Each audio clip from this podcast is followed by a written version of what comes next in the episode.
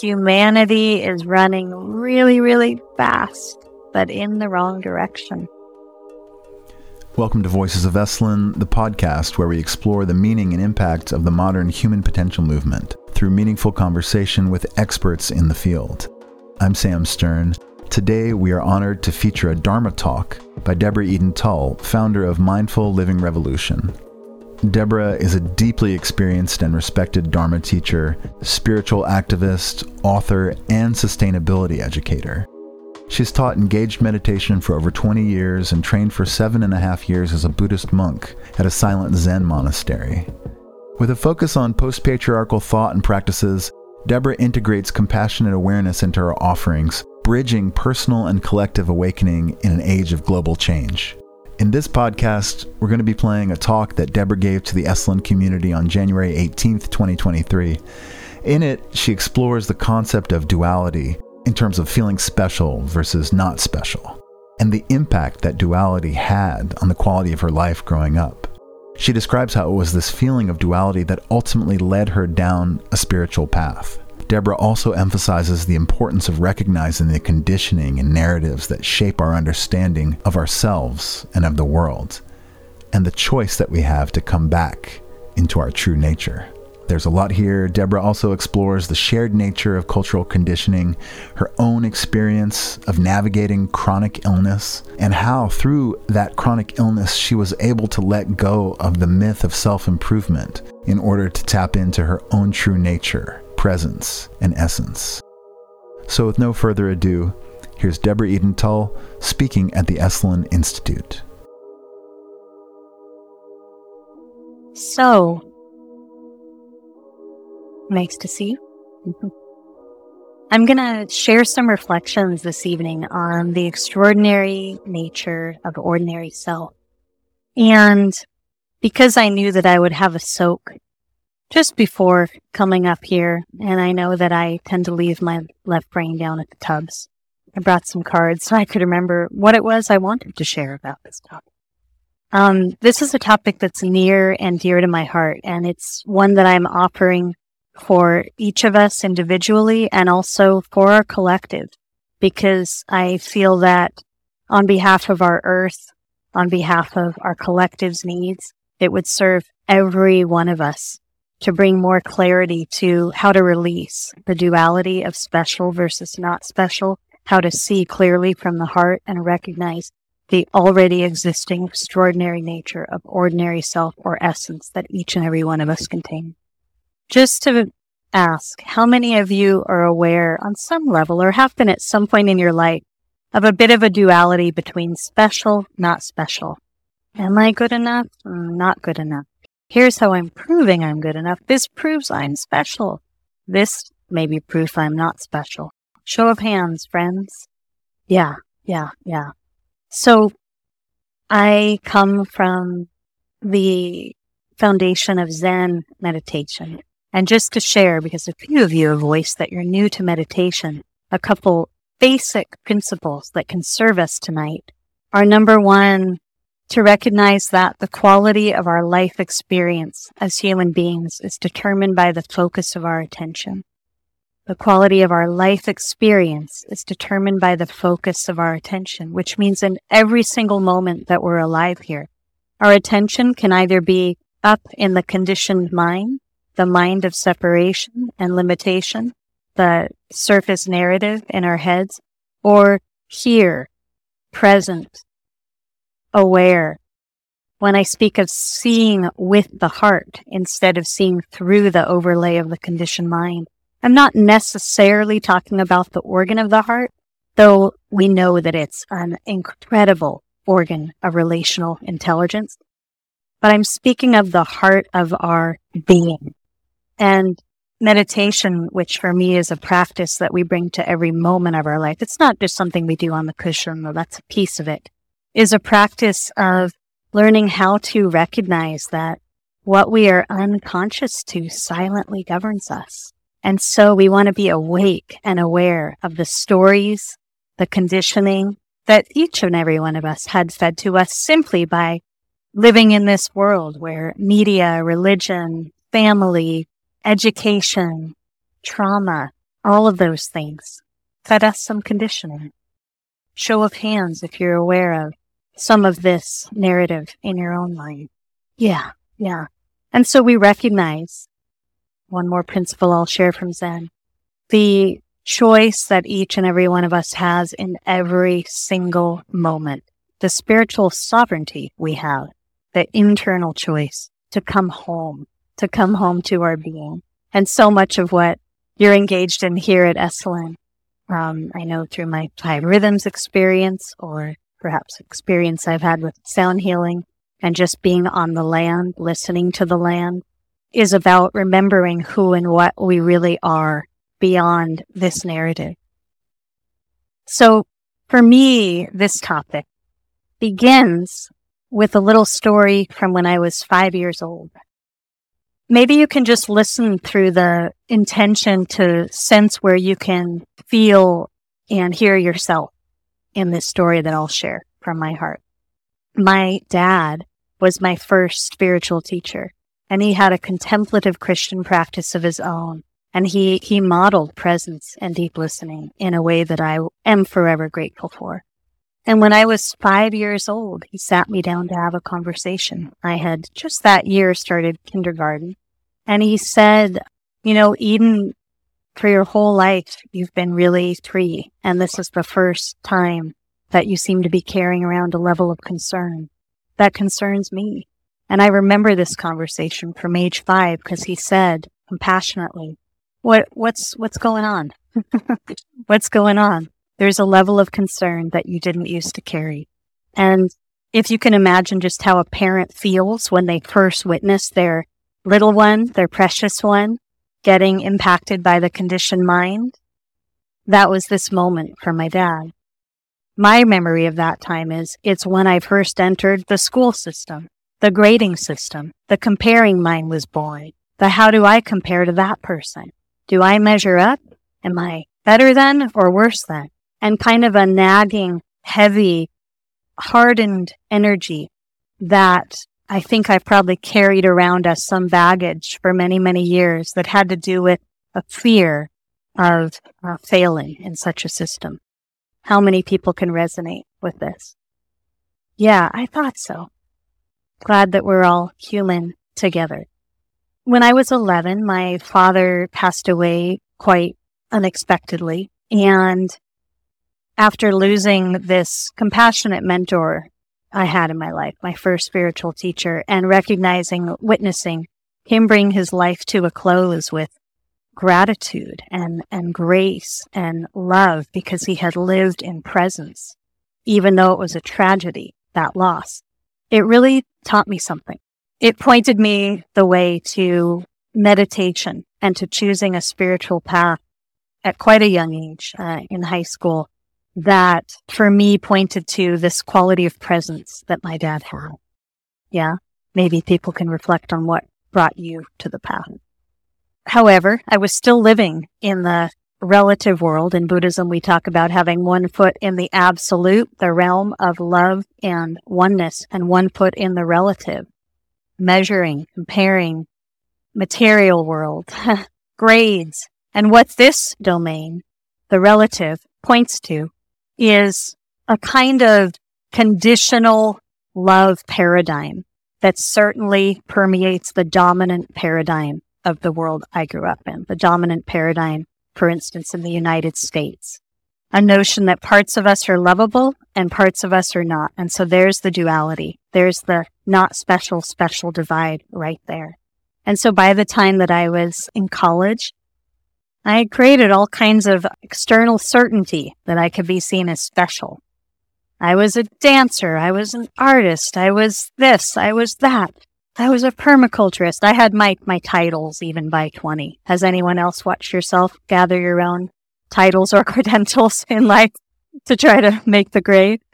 And I noticed the again, I'm going to use the, the word baggage, the energetic weight. I can feel that heaviness in my body just while I presence it right now of carrying around that level of self consciousness, of carrying around that level of projecting out onto what do people think about me and comparison. It was heavy It was a source of great suffering. And I think deep down in my heart, I knew it wasn't necessary. But let's acknowledge that it's certainly what the world of individualism and capitalism and again, the dominant paradigm perpetuates and teaches in a way that I really think we need to look at as a collective if we're going to do anything of use on behalf of our collective and planet Earth. At the age of 26, uh, I, I had a, a deep, uh, intuitive sense that it was time to, to get some help. and I shaved my head and gave away all of my belongings and moved to a silent Buddhist Zen monastery where I trained for the next seven and a half years in silence. The first thing that happens when you move to a silent monastery is you notice, oh my God, I've created all of these ways I can assure to be seen as special. And I'm now in a field where not any of those things matter. You live with a group of people in silence, not knowing anyone's background, anyone's last name. There's not one moment that my teacher would have applauded me for one of those credentials. because the whole opportunity was to strip down naked and show up as we are and be human and learn how, which I think every human being today needs support in doing, to completely fall in love, head over heels with ordinary self or essence, with our naked moment by moment experience. Because when we see life through the heart of love, that's what we experience. We see clearly. So to pause and just reflect in your own being on ways you've been impacted by the special, not special duality, and perhaps ways that you found yourself acting from that duality or seeking approval through that duality or fear of failing through that duality, right? And equally having so much compassion for ourselves because of the external circumstances. And I want to name the legacy of a tremendous disconnect from the natural world, which began all the way back when we first invented agriculture, the Cartesian era, colonialism, capitalism, patriarchy, all that has informed human consciousness today. That's made it so that we see ourselves as separate, even though nothing could be further from the truth. And as separate, we think, I need to protect myself and I need to prove myself and I need to measure and compare myself. But that entire conversation only happens in one domain of our being, our experience, and that is the hierarchical perception of the conditioned mind. It's not true. It's not what the heart sees. It's not what we experience from presence. It's all just a conversation here just a conversation, just a thought. So please pause and just take in a couple of deep breaths, just so that we're resting in embodied listening. Sometimes I like to use the phrase tactile listening so that we're listening with our whole bodies, both to the words being shared and the energy behind them and simply the experience of shared presence being here together. When the Dalai Lama first came to the United States, he had his first interview with an American student. And the very first interview was a conversation about that person not feeling good enough and feeling like they didn't measure up. And this was new. The Dalai Lama took note. This was new it wasn't a conversation he was used to having with the people who practiced with him and their cultures. And then the next American came in, same conversation. And the next American came in, and all day long that was the conversation. It's humbling, isn't it?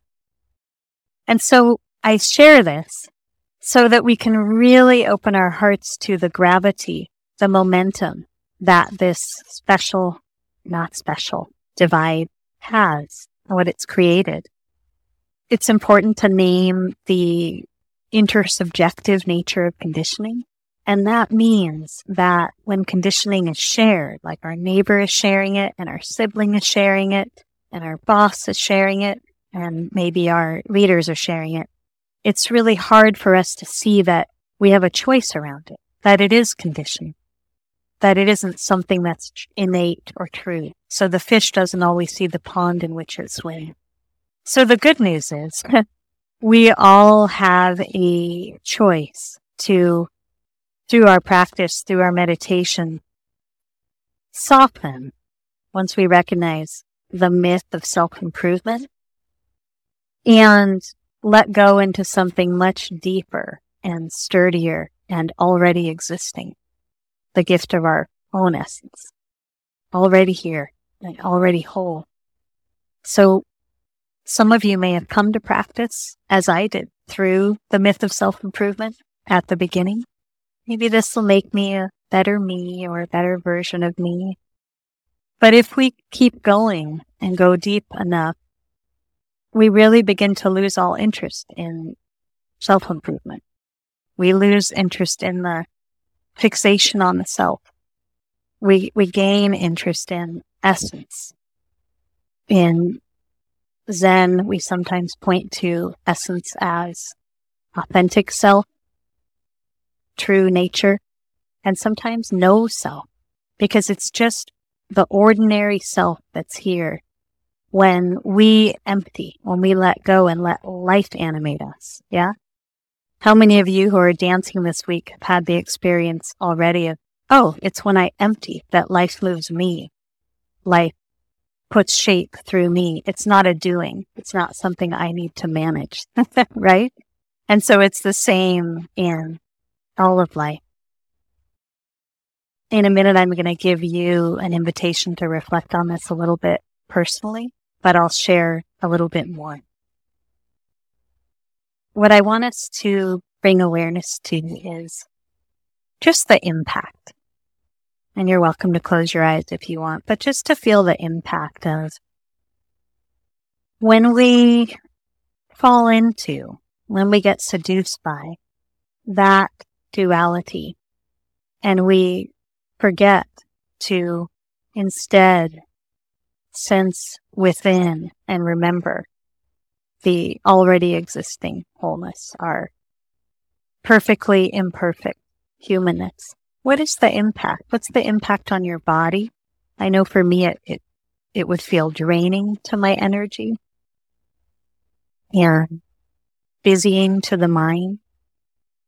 Sense how it might impact your relationships, especially when we think we need to show up appearing special or fear that we might not instead of just showing up as ourselves, maybe we think we need to show up and manufacture something or present or perform.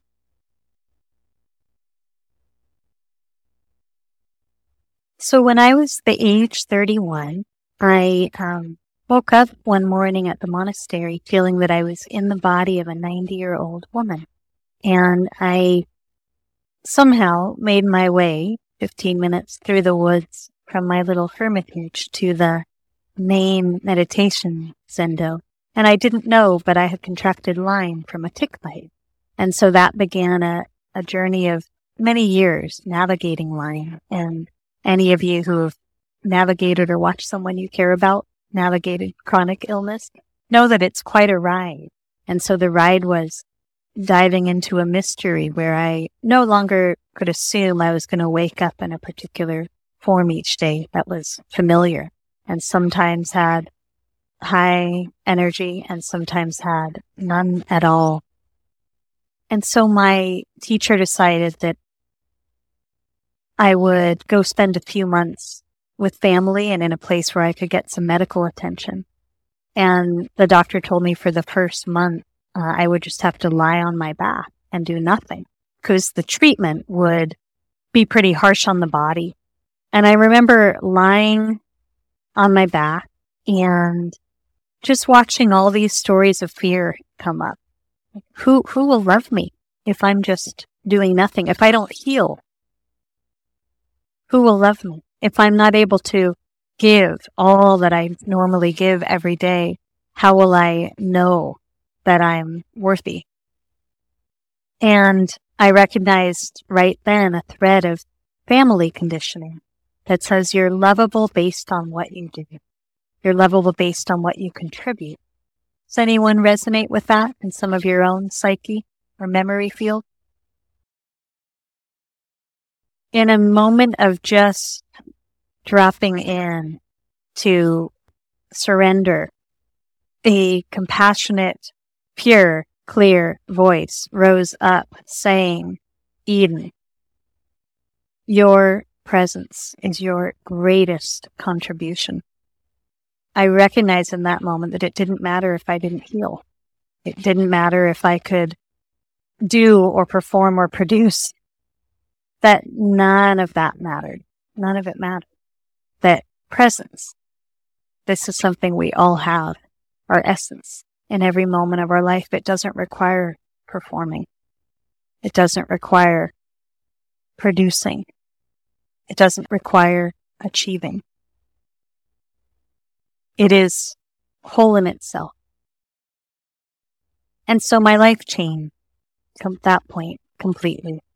And what I want to emphasize is when we let ourselves stop, and when I say stop, I mean stop, just stop the feeding this duality, stop self consciousness, um, stop trying to prove maybe through our actions. And when we empty, which is the genuine invitation of meditation to let ourselves empty, to trust that, okay, I'm willing to just be with my naked experience as it is and to let go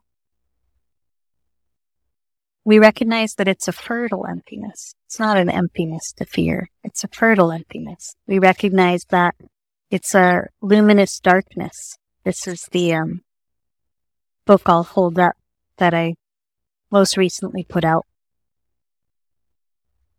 We recognize that when we're willing to empty, life will come through us with absolute passion to co-create through us, to use us, to show us that extraordinary, extraordinary expression comes only when we're willing to let go of thinking that's how we need to prove ourselves. Does this resonate with people's experience? Does this scare anyone? um, and one of the things that I teach today is Buddha Dharma intertwined with post patriarchal thought and practices. Also acknowledging our shared presence with the more than human world. And I just want to name that for so many of us who have grown up in this world where there are a lot of external conditioned standards, if we can simply remember that they uphold conditional love and that we have the choice to remember the unconditional, then we have so much more energy and life force that can go to trusting ordinary self, celebrating ordinary self. So just a few encouragements before I close reflections. And the first is um, to just be aware of certain ways that we feed that duality, where we might have a choice instead to just show up as we are. Okay. But just show up as we are. And also being aware of the amount of energy that's happening in our world right now that's being drained from the treasure chest of humanity by the myth of self improvement. It's driving capitalism. It's wasting resources. It's utilizing people's time and money and mental energy. All of that energy is a treasure chest. True nature. what we might instead co-create together. If we could help one another remember that just our humanness, just our being is enough. And then see what that energy can go to. So I want you to close your eyes for a moment and take in a couple of deep, conscious breaths. Just feeling your breath move through you. And to recognize that just bringing awareness to this is enough. Awareness is its own medicine, has its own alchemical power just by bringing compassionate, kind awareness to this. And I want to just remind people that while we're not in this practice demonizing the ego, we're trying to get rid of the ego. We're just acknowledging that as humans, we all contain true nature and ego and we we want true nature, our hearts, to be in the driver's seat. So I'm going to name just three major messages of the conditioned mind that you might playfully pay attention to while you're here at Esalen. And when you hear one of them, just let it be a mindfulness bell that perhaps invites you to question, is this really so? what I'm being told in the mind right now. And the first one is there's something wrong. Part of the brain scanning for something's wrong with me or them or something out there. Okay. And the second is there's not enough. Fill in the blank. Not enough time. Not enough maybe that story doesn't come up too much at Esalen, but in daily life, I imagine it does. And the third, simply being there's something I've got to do.